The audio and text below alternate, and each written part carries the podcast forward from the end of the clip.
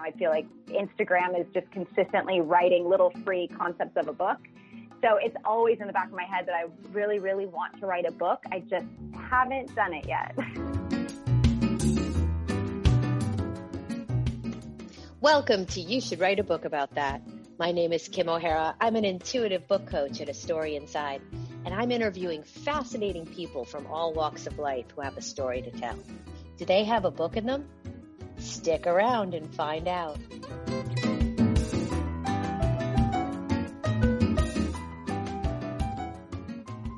Board certified holistic health coach Jill Anenberg Lawrence has always had a love affair with wellness.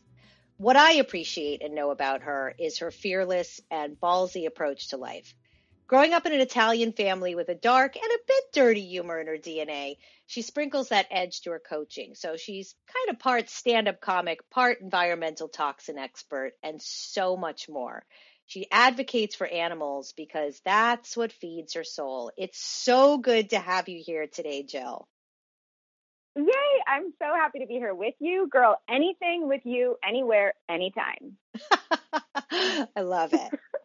So I met you at a sh- no sugar workshop, which I'm I'm I'm butchering the title, but we'll just call it because you had like a really cute title for it.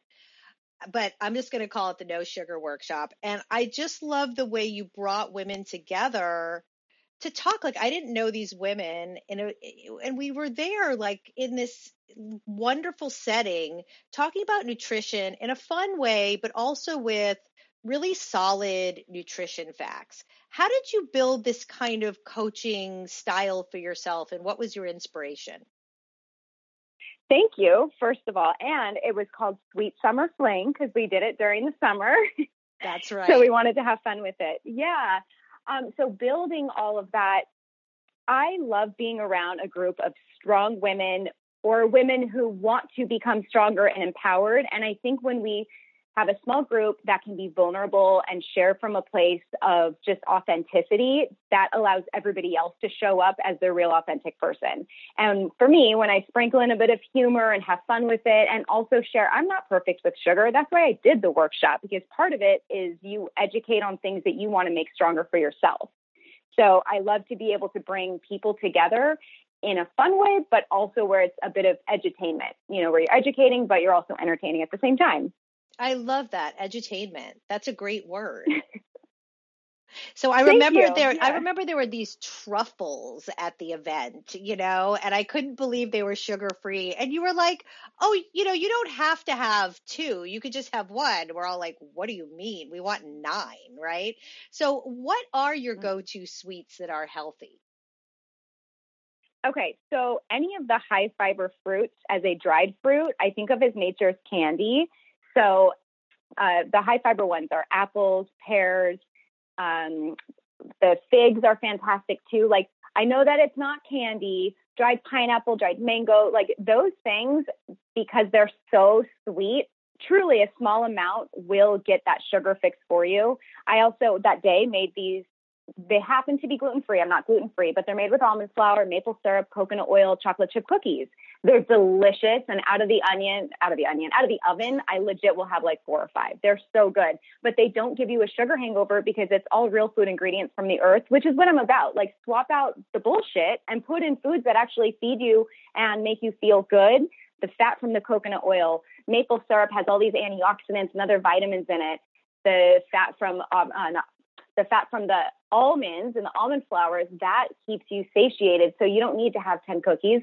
Five will be fine. And I say that because I do have five when I make these cookies, but it doesn't give you a sugar hangover. It doesn't make you feel bad. You don't wake up the next day feeling like your brain exploded. So there always is a swap. And that's what I like to keep in my house are healthy swaps.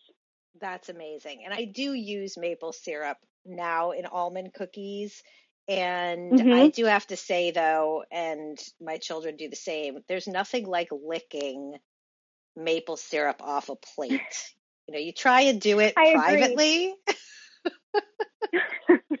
in the in the privacy of your own home, but it's just so good. And you're Italian, which I said in the opening, so you know, I'm Italian. We love food. You know, we love cake and cannolis and all that. So you had mentioned that, which I love about you, is that you will go to a party and you sometimes will have a sweet. You're not like, oh no, I never have sweets. Tell us how you do that moderation.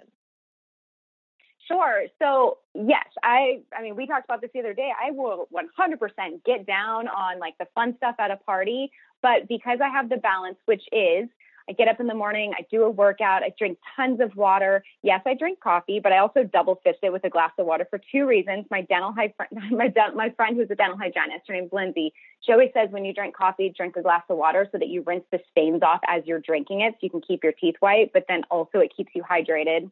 Um, I'll eat a a salad before I go to the party. Just try to balance out so that I have all this healthy stuff in me. I always say keep your house very clean and healthy so that when you do go to parties or you go out to dinner, that's when you can treat yourself and have a good time and enjoy life because this is all about a lifestyle. It's not a diet. It's not something you do every now and again. It's just how you live your life. So if I go out and someone has that big tub of red vines, I'll probably eat probably four to seven of them if I'm going to be honest because I never eat them. So when I do, I'm gonna go all in. and I'm imagining you in the corner doing that, of course, You're, with your whole like little 5 mm-hmm. one self, you know, in the corner eating red vines. And when you say keep your house clean, you're not telling them to dust. You're telling them to have healthy ingredients and clean ingredients, right? Yes. And in terms of keeping your house clean, non-toxic products. You want to use chemical-free stuff so that your house is kept in order and you're not messing with your hormones that you're craving things because toxins and hormones are all messed up. But also, what do you put on the counter? If you have a cookie jar on the counter, that's what you see, so you're going to reach for that. But instead, if you replace it with a bowl of apples or a bowl of grapes, when you walk by, you're just instinctually going to grab for what's there. So just replace it with something better. So clean is also clean foods that you put into your body. So if you have the option of much better products and produce and veggies and all of these things that are prepped and ready for you. You have a clean fridge, whereas you didn't just buy the carrots and let them die in the bag. You took them out, you shredded them, you chopped them up so they're ready to go. The whole thing is preparation so that you prepare yourself so when you come home starving, you're not just like, screw it, I'm going to order a pizza. I can't even think of what to have. You have some stuff prepped and ready to go.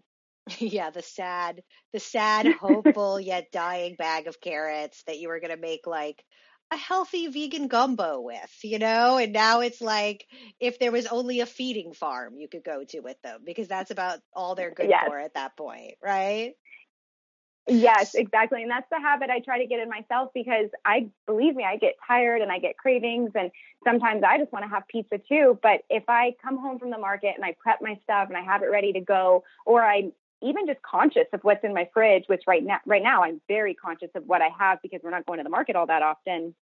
It really helps with what you're going to eat and how to plan out all the different meals throughout your day. Yes, I agree. And you do all these great videos and newsletters and you know you slip you know you slip in these little racy sides sometimes which I think are so fun. These innuendos. And you know I always have told you you should write a book about your life and health with this voice of yours. Where did that darker, more stand-up comic self come from? Oh my gosh. Well, thank you.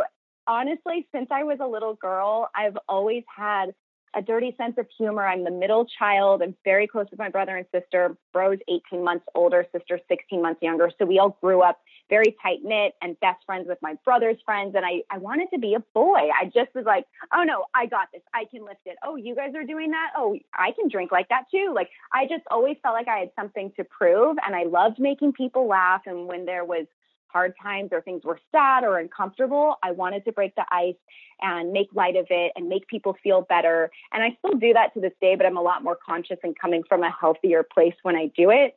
But the the humor, I just think there's so much stuff in life that's so dark that it's just way more fun to come from a place of lightness slash the dark humor because no one thinks that a five foot one cute little girl would have the sense of humor. And I'm like, oh yeah, fuck you. Who are you to define who I am? I'm glad so, that you've now officially you've officially made this episode explicit. Thank you very much. mm, my apologies. no worries. Like if that's what people are looking for, let's let's get we'll get we'll give we'll give them that. It's just a little swearing, but when you saw women out there in the stand up, you know, community how did they look at themselves? Like, what did you think was broken about that community? I like self deprecating when it's coming from a place of humor, but it's very evident when it's coming from a place of lack of love for yourself. And I don't think we should ever put ourselves down in order to make other people feel better about themselves. We should mm. talk about what our struggles are and our adversity and how we got past that. And it built us up to make us stronger. You know, we become stronger because things are hard, but we just keep working that muscle and we get bigger and better. And so our comfort zone then grows. So I think it's it's making jokes and being silly in light of things that have happened because you're coming from a place of strength, not from a place of beaten down weakness. Thank you, because I I've seen some you know female stand up comics, and they seem like they're trying to like be men, and I'm like, no, no, no, you know that's just you're just coming off as kind of tacky and not very funny, and I don't get the gist that you were like that at all. Um, and and I don't get the gist that you would be that as a writer. You know, since the you came to one of my writing workshops a couple of years ago and I know you enjoy writing. What has happened with your writing since I last saw you in that venue? Yeah, and by the way, you're an amazing coach. I love the prompts that you gave us, and you create such a, a safe space to write and then to read and express what we wrote. It was a really cool workshop. I so I came home, I was all excited, and I started writing a, a bunch of different stories from just what I've learned and from college. And then life happened, and I kind of stopped. I write a bunch of wellness blogs and I write for other people. And, you know, I feel like Instagram is just consistently writing little free concepts of a book. So it's always in the back of my head that I really, really want to write a book. I just haven't done it yet.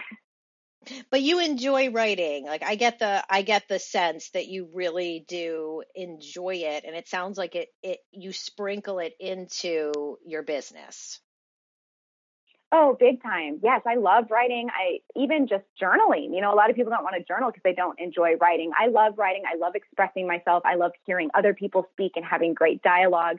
Words come easy to me. Spelling comes easy. The grammar, I feel like I'm a dork in that sense. But yeah, I really do truly love writing. And even, you know, if I'm doing a presentation, I'm writing it first. But I like the opportunity of just kind of letting things flow as well, where it's not super scripted. Like you kind of just let things top of mind flow out without tons of structure around it because that's where I think the real stuff happens. That's why I always love ad libbing and improving and stand up and then doing that in presentations now because it just keeps it real. And I'm all about how do you keep life authentic and real and genuine because that to me is what attracts me to other people. Yes, exactly. For people to be spontaneous, for sure. And I and and when you yeah. were writing, you were writing about your drinking days, which were, you know, fun and also a, like you know there was like some some sadness about it because it was a part of your life that you were going to make a healthy decision to give up. But what I thought was funny when we were recently talking is that you were talking about how like even when you were drinking and it wasn't good for you, you know, basically spiritually to some degree, you were healthy. Like, and now you even give healthy yes. tips. So tell us about healthy drinking. yeah. So I am, I'm 13 and a half years sober. And when I first stopped drinking, I only drank from 18 to 25. And I, I joked that my career was jam packed with drinking all over the world and uh, with all different types of people. And from day one, I blacked out. And I knew it wasn't normal the way that I drank or how it affected my body, but I just thought I was young and I, you know, I was 18, I was 20, like this is how it is for everybody. And then when I was 25 and I was living with my brother, he said, I really think you should take a breather, get your act together, get your head straight, and get a new circle of friends. I still have a lot of the same friends that I've had my whole life, but I definitely weeded out the ones that were not on, like you said, a healthy spiritual path and supported me in positive lifestyle choices and it was one of the easiest things I ever did. I was going to take a three month break. Three months turned into six. And then after six months, I was like, you know what? What if I just was sober for a year? And then after a year, so many things positively changed. I got to know myself again. I refound the crazy, silly Jilly that I was in high school without anything. And my confidence grew way more than it did ever with vodka or Captain Morgan. And yeah, now I'm conscious if I make a jackass out of myself. I choose to. I know what I'm saying and doing. and it's very empowering. Um, and coming from a health standpoint, oh my gosh, the worst thing that we can do is to put alcohol into our bodies, and then all the greasy food we choose to have after that, and the circle of friends that you party with usually don't have your best interest in mind. So right. I'm very proud of that and you we were laughing about how you used to drink you know with crystal light. You know mine was tab and rum okay? So i'm right there with you. And now though people can drink in a you know especially moderate drinkers in a healthy way. I think you said you had a couple recipes that you suggest to people. Yeah, so I always say make sure you swap out any sodas because just in general, we don't want to be drinking soda for a variety of reasons. But if you're doing just soda water or sparkling water Pellegrino, that's great. Squeeze a fresh citrus, lime, lemon, grapefruit. All of those are high in antioxidants and clear out your system. Pomegranate juice is crazy high in antioxidants, and you only need a little bit. That with sparkling water, squeeze a lime, amazing. Um, I also love kombucha. The ones that are lower in sugar, of course, cranberry, ginger, they have lemon. Kombucha is so good for our digestion. It's high in probiotics, so that's a really great mixer. You could make matcha tea, let it cool down, you know, refrigerate it, and mix. I don't know what you would do, like gin or vodka with some matcha and a squeeze of lime and mint. That would be delicious. So there's Yum. good mixers out there. Mm-hmm.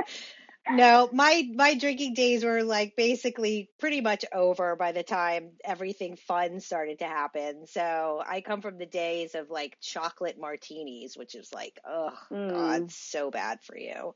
But those are really good tips. And you know, the one thing that you do as a service, and I know there's so many things that you do for people with food, but that I find fascinating is you go into people's homes. You're sort of like the clothing stylist of food, right? So you go into people's homes, you take a look at what they have in there, and then you shop for them. So, how do you approach this amazing skill and and how do you have tact with it and what do you love about it?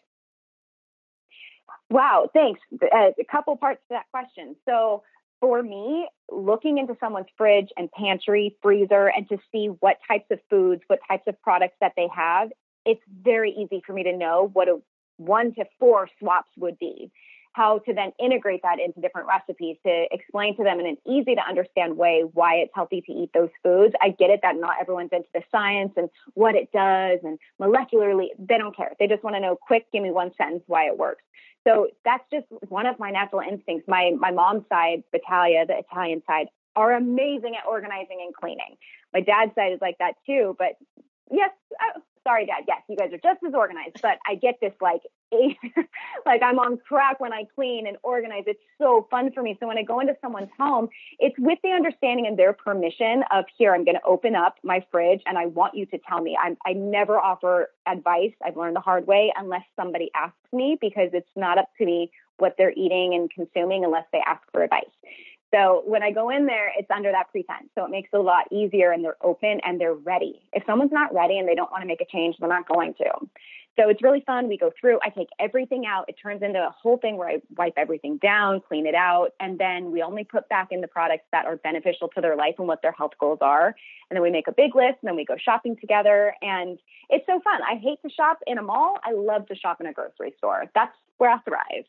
That's so interesting. I'm exact. I mean, I just really dislike shopping in general, but I don't really mm-hmm. mind food shopping. I mean, if if this could be Europe and we could shop at like a little store every day for our food, that would be amazing. Yes.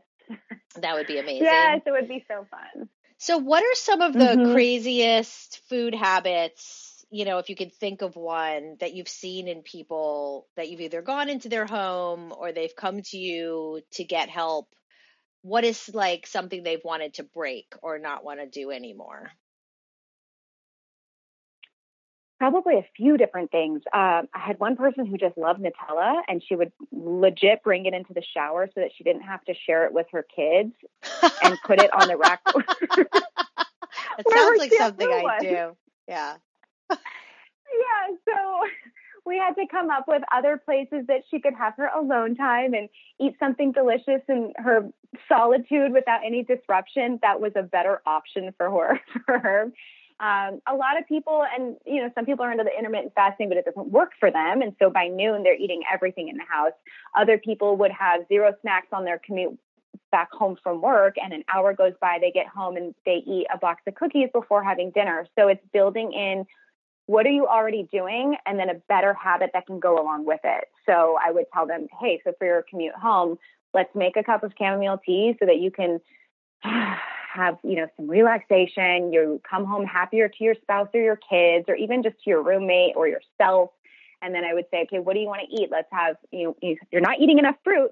Let's have a green apple and some almonds or, you know, let's have what's in season. Let's have a fresh organic peach and some pistachios, you know, like something where it's mixing some things that they need to get more of a bag of vegetables. And, you know, I always like to mix nuts with stuff or seeds just for the healthy fats and their plant based protein and the different yeah. vitamins and minerals. But it's, it's building in habits with things that you're already doing so that it yeah. feels easy. Yeah, I agree with that. I love that Nutella. I think that there's probably so many kooky, uh, you know, food stories going into people's homes and looking at how they deal with food, um, and just. I've had those experiences before with people I know and just been like, wow, like I didn't know someone bought that kind of gravy in the box anymore. That just can't be right for you. Like, and looking at it and seeing right? there's actually no real food in it, you know, and just being like, wow, some people are still really in the 80s with their food purchases still, you know, which I find really fascinating. If you were yeah.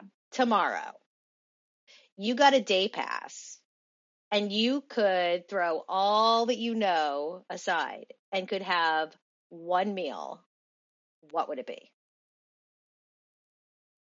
Two years ago, I went to the Pomona Fair with my best friend, cousin Christine, and her husband, and we had this humongous donut that was stuffed with fudge and topped with Oreos, I would do that. and a cup of black coffee. Oh my God. How did you feel after that? Oh, like shit. I felt horrible. because I also had a corn on the cob with garlic salt, and then they had these two foot long licorice, I told you, I love licorice. And not only did I have one, but I had two because I said, well, I never go to the fair and I won't have an opportunity to eat this again. So I'm going big. And I did. And I literally had the biggest stomach ache at the end of the night. But it was worth it. It was fun. So, if, so if someone is planning on going to any kind of like fair and they have them, well, right, not right now, but in the future, they can just splurge and then come see you after for your to get them back on track with their tea and their kombucha. It was really, it was really, really wonderful talking to you. I love what you're doing out in the world and keeping everyone healthy. And I love your positive vibes. And I can't wait to see more of what you're going to do in the future. Oh, thank you very much. I appreciate it. And I, I thank you for having me on. And when I do write a book, which I hope it's sooner than later, we'll be spending a lot more time together. Absolutely. You've been listening to You Should Write a Book About That. To make sure you never miss an episode, find us and subscribe to iTunes, Stitcher, or wherever you listen to podcasts. If you'd like to know more about how to write a book, check us out at astoryinside.com.